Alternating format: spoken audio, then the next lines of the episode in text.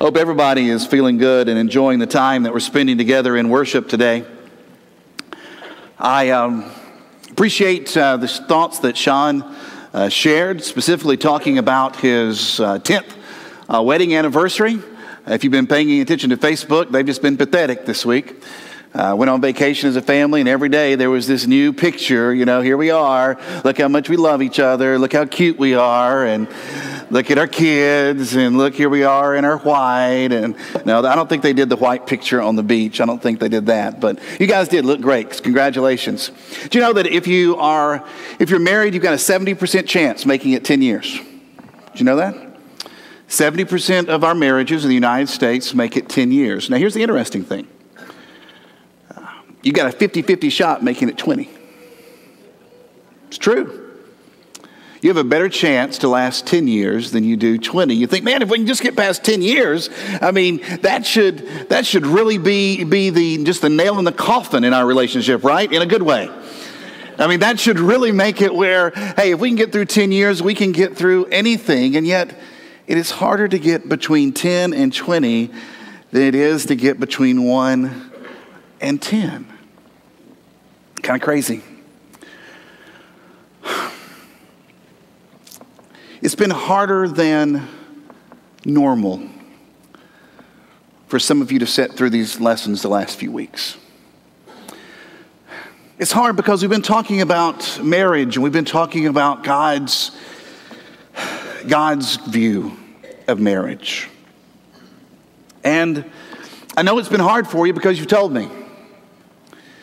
You told me about the uncomfortable feelings, the uneasiness, the minutes of uncomfortable silence as you drive home. You see, when your marriage is barely hanging on, to hear somebody talk about God's great plan for marriage and to hear people talk about 10 years, and it's hard to sit there and keep your emotions in check. And if you're a person whose marriage didn't make it 10 years, or didn't make it 20, or, or didn't make it 30, or whatever the number might be, sometimes it's doubly hard to sit and put a smile on and to act like everything's okay. And I know that today's subject is going to add to your uncomfortableness. You walked in this morning and you got your glory, praise, and honor, and you looked down and you saw the different songs that we were going to be singing, and you were feeling with, with joy. And then it gets to that part where it says lesson and it says suburban legends, divorce. And you got a knot in your stomach. And it's still there. And so here's what I want to do I just want to stop for a minute and I just want us to pray. Just wants to pray. Pray that God's Spirit will fight through the emotions that we have and win. Fight through the uneasiness, fight through the uncomfortableness, so that God might be able to speak into our hearts, no matter where we are on the spectrum. Speak into our hearts a message that we so need to hear. And so, if you're celebrating number 10 or fighting to make it to 20, or you know what it feels like to sign on the dotted line. Join me in prayer because God is present in every single relationship. Father, we thank you for watching over us. We thank you for caring so much about us. And maybe no other subject brings so much emotion in the ones that we've been talking about these last few weeks. When we talk about our families, when we talk about our marriages and our relationships, because there's, there's so much love, there's so much hate, there's so much passion. And it all just begins to well up. And there are some times where we just wish we could go to church and not have to think about our marriage. We wish we could just go somewhere and things just, just build us up and make us feel good and not now, remind us of some of the difficulties we're facing. Father, you know the needs of every single person in this room. You know the needs of those who are watching online right now. And you understand that even if we celebrate 10 years, that it's still hard. And you know that even if we have not been able to have what maybe some would consider a successful marriage, you know that we're not failures. You have seen us in our best moments, and Father, you have seen us in our worst. And as we've already been reminded during our communion time, you still reconcile us. And you love us, and you care for us. And so I ask right now that you put your spirit in comfort mode, so to speak, in peace mode. So that those who are here, all of us, whether we be single, whether we be married, whether everything is going well, or whether we are struggling, that we will feel your presence and that we will be able to listen to the things that you long for us to hear this morning so that we might be stronger this afternoon, so that we might be more whole, so that we might be more at peace, so that we might be able to forgive so that we might be able to move on and live again. Father, hear the needs of these people today and come quickly. In the name of Jesus, we pray. Amen. So here's kind of how it goes. We talked last week about the fact that there's a myth that goes around that says, well, um, just happens to everybody. Marriages just fall apart. That's just kind of what happens. And we try to focus in and say, that's not how it was from the beginning, and God has a, a different plan. But here's how it goes oftentimes in our marriages and in our relationships. We kind of just fall trapped to getting caught into a cycle, and it, it plays itself out visually and it plays itself out emotionally and in one of a few ways. One of them is just this idea that we're going to fake it till we make it. And that just means we'll pretend. We'll put on a pretty good face. Do you guys ever watch this movie? Do you watch The Notebook? Remember that movie? And, and, you remember the guy and the gal in, in, that movie and how they, they loved each other and, and how they, they just fought all the time, and, but yet something was just holding them together. And, and, and you see them dancing in the street and everything is all great, right? Remember that? Do you know that the two actors that played the lead characters there couldn't stand each other during the filming of that movie? Yeah. I mean, the notebook, the movie that maybe you and your spouse thought, oh, this is just perfect. This is our relationship, and, and this is who we are. And, and you went out and rented a rowboat and you rowed her through the, the, the birds. I mean, these guys couldn't stand each other. Maybe the notebook wasn't your movie. Maybe you were more of a dirty dancing kind of gal or guy and you went up to your significant other and said, Nobody puts baby in a corner. You know what? They hated each other too. They did. They fought all the time on set. They, they, they, wouldn't even come out of the trailers and be in each other's presence until it was time to shoot a scene. And yet we watch that. It's like, oh, I want to be Johnny and I want to be baby and, and oh, I want you to pick me up like that. And some of you guys still have back issues because, I mean, you tried. I mean, you, you, you, tried and it wasn't her fault, it was yours. Oh, maybe it's not that couple. Maybe, anybody remember I Love Lucy? Remember that? Now, you guys know that, that Lucy and Desi had issues, right? Everybody, everybody knows that. Do you know that Fred and Ethel didn't like each other either?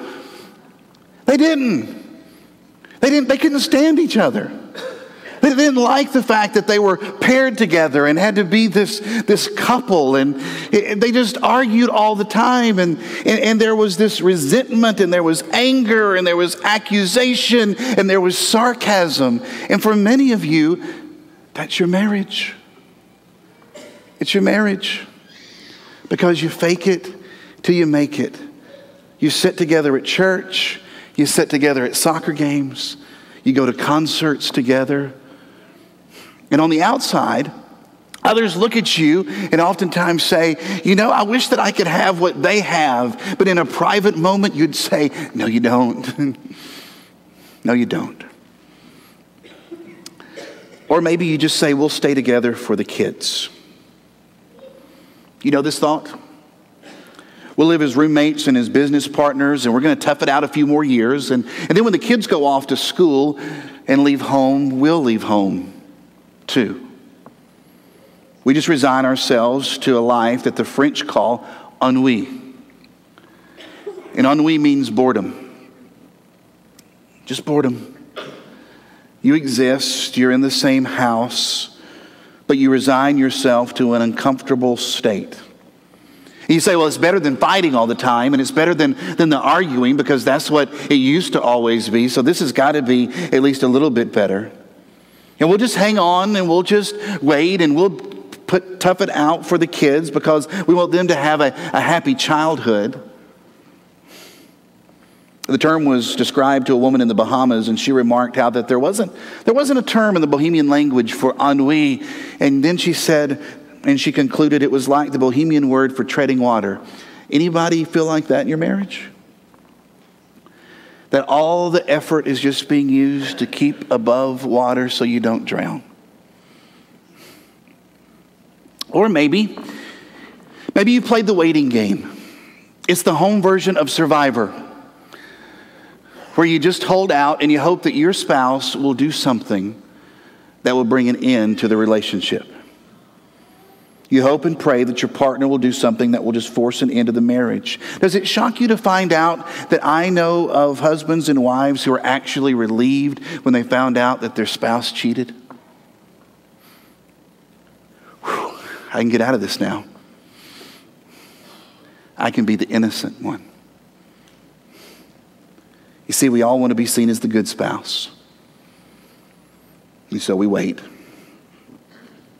Or maybe, maybe you have bought into the suburban legend that says divorce is better than being unhappy.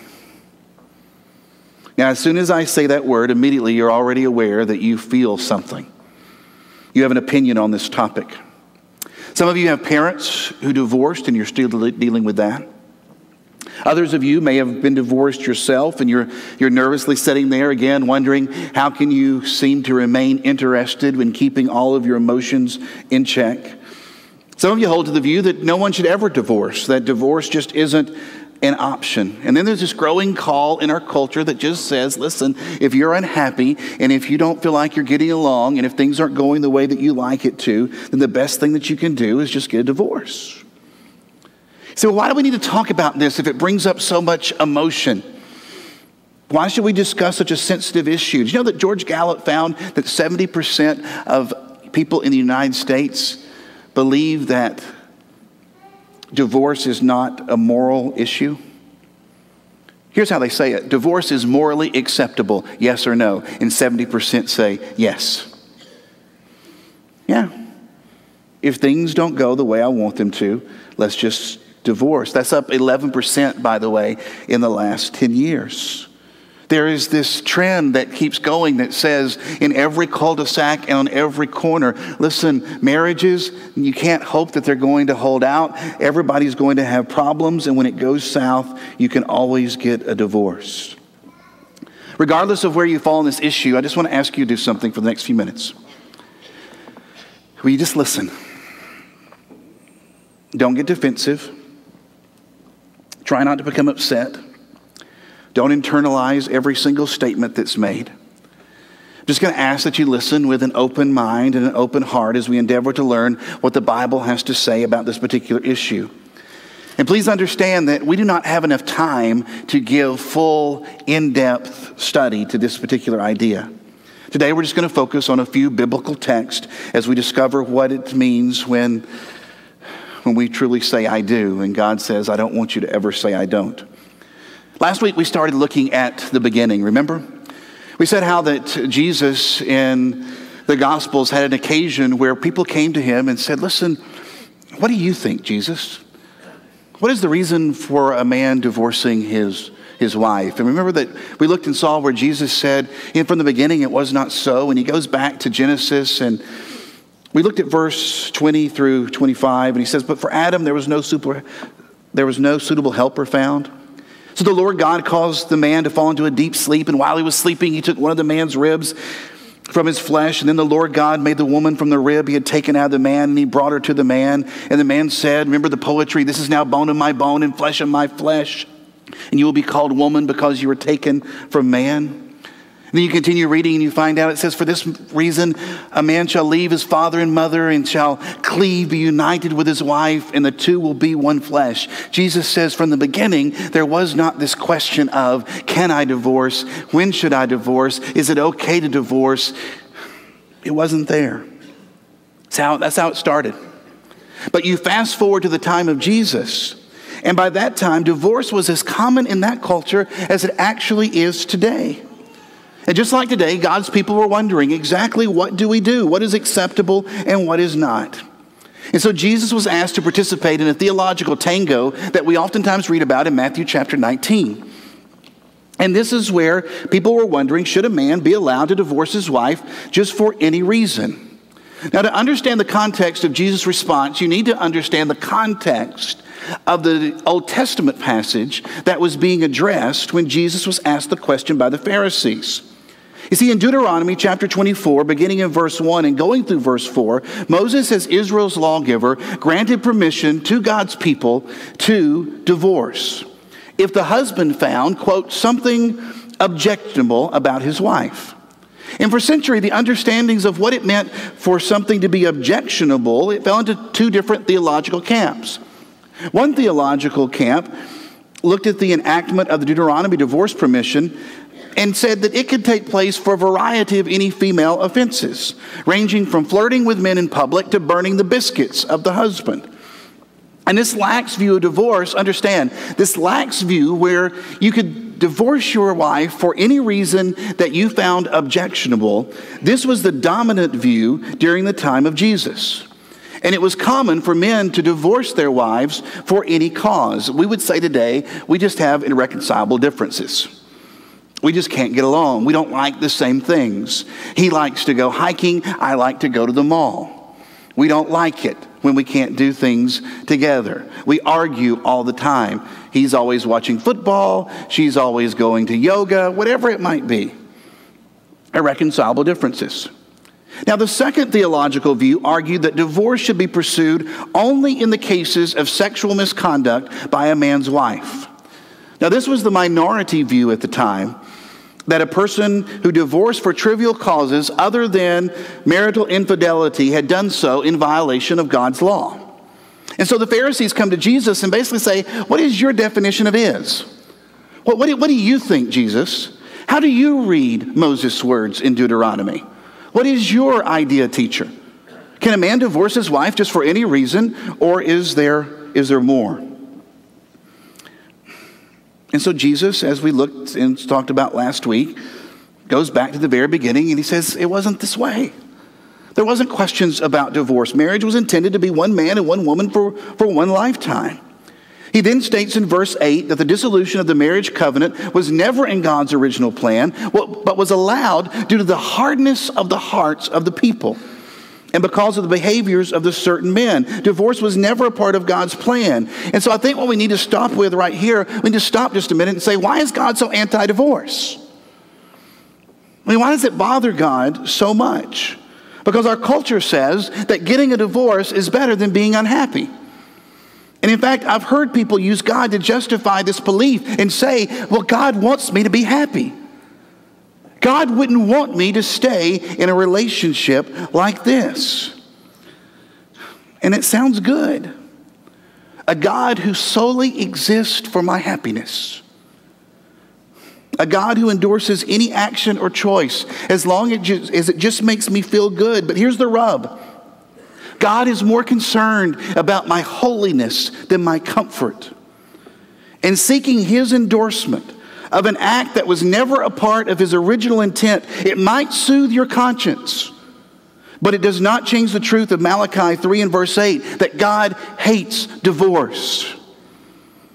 And so, if that's been where you are, if that's if that's where you currently sit and you look and say, Well, I know that God wants me to be happy and that God would want me to get a divorce in order for me to find comfort and peace and happiness, it's a suburban legend. It's not true, it's not biblical. Here's why divorce is something that God just cannot stomach it always is more destructive than you think. Regardless of who is more at fault, the divorce always causes multiple levels of damage. Listen to the words of a man who experienced this firsthand. He says, Divorce itself it is an arena of pain that few are prepared for. The damage to the married couple, the children, and the friends and family is simply devastating. They think they will be in a better position in their lives and be happier, especially when they're the party that's pushing it. The thinking is tragically mistaken. What is waiting for you is a whirlwind tour of pain and anger, embarrassment, social awkwardness, scheduling difficulties, loneliness, guilt, financial hardship, and generally just, as, just a much more complicated life. You can't imagine how many little things will show up to remind you of your failed marriage and the situation you are now in. We are walking wounded that never completely heal. See, divorce encompasses so many different areas of our lives. It impacts couples in physical ways. Never share that sexual intimacy with one another. It devastates individuals financially. You lose money in child support, lawyers' fees, dividing up all the different assets. In the short term, it's usually more difficult for the man. In the long term, it's normally more difficult for the woman. Everything changes overnight. And while you won't miss some of the individuals that maybe were a part of your social sphere, those relationships are different and change, and there's an awkwardness that comes into play. And here's another area of significance, and those of you who have already gone through this, you know this to be the case.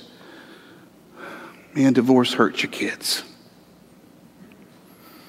I truly believe that part of what motivates God's hatred for divorce is that He just knows how difficult it is for the children. We know by every possible cultural measurement that divorce is harmful. Now, don't misunderstand me. It's not that kids can't grow up and be godly individuals in divorced households. Many of you who are here this morning prove that otherwise. But it is a much tougher path. Kids from divorced homes, on average, don't do as well in school. They're more likely to have health problems, more likely to divorce when they get married as adults more likely to suffer abuse, and it just goes on and on.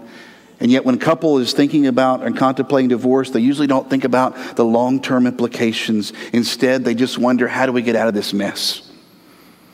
How do we just stop the pain? John R.W. Stott once said divorce was a divine concession to a human weakness. Divorce was allowable, Jesus said, in the case of marital unfaithfulness because the marriage covenant had been broken, but this was a, a, it was a concession, it wasn't a command. Jesus was asked a question how do you see Deuteronomy 24? Can, can individuals divorce for any reason? He says, listen, from the beginning, it was not so. This is not the plan that God had. It was one man, one woman for one lifetime. But you want to know what was Moses talking about in Deuteronomy 24? It's that you can have a divorce if there is unfaithfulness in the relationship. He says, that's the answer. And by the way, did you know that this time women could not initiate divorce? Divorce was only something that could be done by a male. And as you continue to read in Deuteronomy 24, what you find out that the provision given by Moses was actually a protection that was given to the women of that particular time. Because what was taking place was that men would just go and, and, and let this wife go and come get another. And all of a sudden, this wife is then gone. And perhaps she's remarried again. And then he can come back and claim her again as his own. You read through Deuteronomy 24 and you find out that's not the plan that God had. Now, it's important to note that the Apostle Paul gives a second reason that divorce may be a consideration, and that is abandonment. What was an individual to do if he or she decided to become a Christian and then the spouse said, you know what, this is not, this is not the relationship that, that I wanted. This is, not, this is not what I wanted to have take place. There was obviously the possibility that a non Christian mate would not consent to stay married to a husband or wife who chose that their first allegiance was going to be Jesus Christ. So, what was going to happen then? 1 Corinthians chapter 7 and verse 15 tells us, But if the unbeliever leaves, let him do so. A believing man or woman is not bound in such circumstances. God has called us to live at peace. You continue to read through 1 Corinthians chapter 7, and Paul gives a common sense approach to divorce among believers in a fallen world. He says in verses 2, 10, and 27 do everything reasonably possible to avoid divorce. Run from it. Don't consider it. Don't let it be in your vocabulary. If you do choose to divorce your mate, then stay single. He talks about in verses 8 and also at the end of verse 27. Stay single for a time in the hope of working out your problem and reconciling that relationship. He says, though, in verse 9, that if you face temptation, that if you face temptation of being aflame with passion, as the D4 say, then you should consider marriage. And in verse 28 at the beginning, it says, if you do choose to marry again, you have not sinned by doing so. Now, understand, to divorce under any other circumstances, whether it be for what I call the trivial reasons that we just don't get along anymore, we're just not compatible, or for very serious things, but not infidelity, such as alcoholism or abuse, while no doubt it protects you and it relieves you from the current situation, it is missing the mark that God had set out for marriage. And the idea of missing the mark, what we call it in religious settings, is sin. The specific name of the sin committed in such cases is adultery because you have broken the covenant. You have broken what God said no man should put asunder. But let me remind you that no sin is beyond the reach of God's grace. Any sin repented of and offered to God for pardon will be forgiven. Greed, idolatry, theft, drunkenness, sodomy, fornication, all may be forgiven. And adultery, that covenant breaking, is neither a greater sin than these, nor is it beyond God's power to heal and forgive. Listen to Paul writing again to the Corinthian church. He says, Do not be deceived. Neither the sexually immoral, nor idolaters, nor adulterers, nor male prostitutes, nor homosexual offenders, nor thieves, nor the greedy, nor drunkards, nor slanderers, no swindlers will inherit the kingdom of God. He said, These type of actions this type of lifestyle is not compatible with Christian discipleship. It's not what you find in God's kingdom. But he says there in chapter 6, and that is what some of you were. You were this way, but you were washed, you were sanctified, you were justified in the name of the Lord Jesus and by the Spirit of our God. Remember, when he writes again to the Corinthians, he'll say in 2 Corinthians chapter 5 and verse 17, Therefore, if anyone is in Christ, he is a new creation. The old is gone and the new is come. When an individual comes expressing remorse over whatever he or she did, contributing to the breakup of that marriage, forgiveness is the divine response to the penitent heart. However, repentance does not enable someone to unscramble all the eggs and undo harm that's already done. But it accepts responsibility, it confesses sin, it accepts forgiveness, and pledges to seek God's help, never to commit the same transgression in the future. In the case of someone who remarries following a divorce, the Bible typically uses the terms divorce and divorce and remarriage as equivalent because the presumption is that the remarriage will follow a divorce. And as I mentioned there in Deuteronomy 8, that was in fact the expectation. And I don't think there's necessarily any more grace in the Old Testament than is found under the new covenant of God. The duty of repentance from adultery is to try to understand how one's behavior led to the breakup of the marriage initially. You need to be able to seek help to correct those out of control areas in your heart and in your life, and you devote yourself to your new life and to that new relationship, perhaps, and to God if that relationship comes about. See, God's plan is that there be one man and one woman for one lifetime. And if you have experienced the pain of divorce and you can't go back and reconcile that relationship, then make it a part that if, or make it a point that if God leads you to marry again, it is until death do you part. And so you listen to that. And you say, but Chris, doesn't that only encourage couples to dissolve their marriage when things get tough. By talking about forgiveness from adultery, by talking about forgiveness from divorce, doesn't that just encourage couples just to, to throw things away? Now, I'm not naive. I don't, I don't deny that oftentimes there are individuals who are looking for loopholes, who are looking for ways to get out of a marriage, looking for a way to throw away something that God has said is sacred. But let me ask you do we not face the same possibility with any number of human behaviors? Should we not teach that God forgives lying lest we fear that somebody go and lie more? Should we not teach that God forgives drunkenness lest someone go out on a bender on Saturday night? Should we not teach that God forgives any number of our behaviors? Believing somehow that if we teach forgiveness on these subjects, that it will just encourage people to go and participate in more sin. See, I don't believe that you discourage sin by withholding the gospel's message of forgiveness. Instead, I think what ends up happening is we do just the opposite. If we give individuals no hope, if we tell them there is no future for you with God, if we tell them there is nothing left, then why should there be a disciple? Why should they keep any commandments? Why should they try to remain faithful in any relationship? Why should they ever try to worship? Because they made um, the mistake of all mistakes. And because they made that, there is no forgiveness and there is no hope. You don't discourage sin by withholding forgiveness, you encourage it. In offering God's message of genuine forgiveness to sinners, no matter the nature of the sin, we don't invite people to go out and sin. We simply offer a message of faith, hope, and love. And we say that Jesus' blood covers all iniquities. You know, if doctors were trying to save a dying patient, they might, they might beat on his chest or cut him open, pump, pump some drugs into him. And it's amazing the thousands of dollars that we spend whenever there's a cancer diagnosis that comes into our home. And I think we need to get just as radical with our marriages. Guys, you need to ask friends to pray for your marriage. Maybe you need to find a marriage mentoring couple. You need to pursue counseling. Maybe you need to actually talk with each other. That's a radical thought.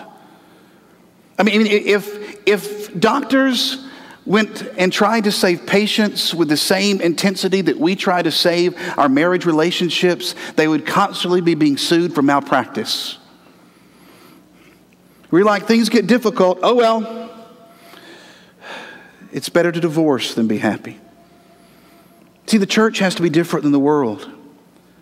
Perhaps your spouse was unfaithful to you. And even though maybe you, as you read through Scripture, you see that there is permission to divorce your mate, it may not be the best thing for you to do. In the Old Testament book of Hosea, we read about God's prophet and how he was told by God to go and, and to marry this woman named Gomer. Now, he should have known something was up when that happened said, Go marry Gomer. Gomer was a prostitute, and they're married, and then Gomer leaves the relationship, goes back into her old lifestyle, and God comes to his prophet again and says, You go find her, and I want you to marry her again. Go pursue her and reunite, you reunite yourself with her. And it was the picture of the divine groom's faithfulness and his love for his bride. You read through Ephesians chapter 5, it tells us marriage is supposed to be an illustration of God's commitment to his people. He is the one who is the great physician. He is the one who is the healer. And I just want to encourage you don't give up too quickly. You're sitting here this morning and you're saying the fairy tale has ended. And Chris, you don't know how difficult it's been just to sit and listen to the things that have gone on because there's a knot in my stomach. Don't give up too quickly. You say, but we've been praying and nothing's happened. Keep praying. We've been to counseling and nothing's working. Go back again. We've sat down and we've talked about it, and just we can't come to a conclusion. Go back and talk some more.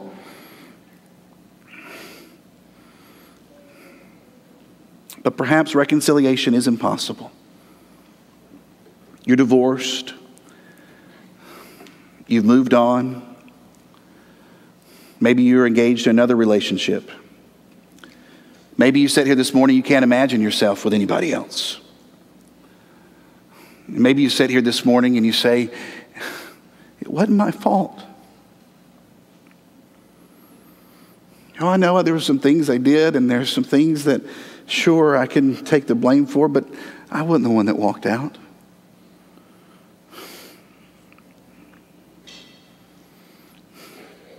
Let me close with a radical idea from Jesus. In the Sermon on the Mount, Jesus highlights what living under the kingdom rule of God looks like. And he offers to us a choice. It's not something that has to take place, it's something that God's disciples choose. It's a choice between the rule of the world and the rule of God. And for those who choose the rule of God, here's what he says Matthew 5 and verse 44 Love your enemies and pray for those who persecute you. How do you love somebody that's told you that they don't love you? Now, I can't tell you to have the warm and affectionate feelings for your ex. I might as well just ask you to stop breathing. But there's a point where choice takes over, and here's what I think Jesus is saying you change the conversation, you pray for them, you greet them the way you would others that are still family. He says, when you're generous towards people who are family or friends, or generous to people that do good things for you, he said, what benefit is that? He said, even pagans that don't even believe in God do that. See, it's when we treat outsiders the same way that we treat insiders. That's when the kingdom rule of God is on display in our life. When we're going to see them as us, and when we're going to pray for them the way that we pray for us and we're going to ask God's blessing on them like we ask God's blessing on us. And when, we're, when they're in our midst and we have the opportunity, we're going to treat them the way that we wish they would have treated us, in the way that we desire still to be treated. Your marriage might not have been the fairy tale that you wanted it to be, it might not have been the notebook story. But your relationship going forward can demonstrate that you do live in an amazing kingdom ruled by an amazing king. And so last week I asked couples, I said, I said, why don't you come on down and let's pray? I said, let's, let's get rid of some of the stigma that comes into what some groups call the altar call or it's the invitation.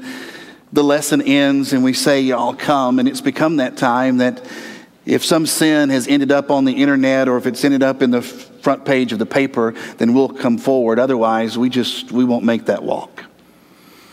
Some even termed it the walk of shame. Can you believe that? That God says, Come to me, all you are weary and burdened and heavy laden, and I will give you rest. And we've turned that somehow into, I wonder what he did. I wonder what she said. I better go and see if anything's in the paper. And so we asked families last week, we said, why don't you just come down as couples? Just come on down and, and just line up around here. And we said, we're just going to pray for our families and we're just going to pray. And I had one individual who reached out this, this week who said, I can't believe that I was the only divorced person that came and, and stood with the married couples saying, I, I, I want God's blessing. And so here's what we're going to do again this week. Maybe you didn't come last week because of whatever reason. You just don't do that kind of thing. Or maybe your wife was like, come on, we need to go and have prayer. And you're like, I don't, that's not what I do. Or, or, or maybe, maybe you were here last week and you were just by yourself. Your spouse wasn't here. And you were like, it'll just be kind of weird if I walk down there without my, without my spouse. Or, or maybe you're saying, you know what, I, I, am, I am divorced. We're going to sing a song together. And I want to invite you again, couples, singles, divorced, your fault, somebody else's fault. Maybe you do need to come and repent of sin, and you need to come because it is because of your actions that the marriage ended and you are guilty of adultery. Maybe you need to come because you say, I am broken and I don't know what to do on my own. and you just need somebody to hug you. Maybe you want to come again because, like I said, you're a couple, you're a family. You say, hey, we just want, we just want God to pray for us. We just want God's prayer for us in our lives. We want to come here together. And we're not going to necessarily go through if, if if you guys just start coming like you did last week, you might notice we didn't go through and talk to every single individual. We, we got up basically just had a prayer for, for everybody. And so if you're like, I, I don't, I don't really want to share and I really don't want to, I don't want to get into specifics right now. I would just love to just stand beside people of God and feel God's presence in my life. Then here's what we're going to do. We're going to sing and I'm asking you with your spouse, with your family, by yourself, with your son or with your daughter with a friend, whoever it is that's beside you, I'm asking you to come so that we might pray God's blessings and forgiveness in our life. Are you ready? He's able. Let's stand and sing.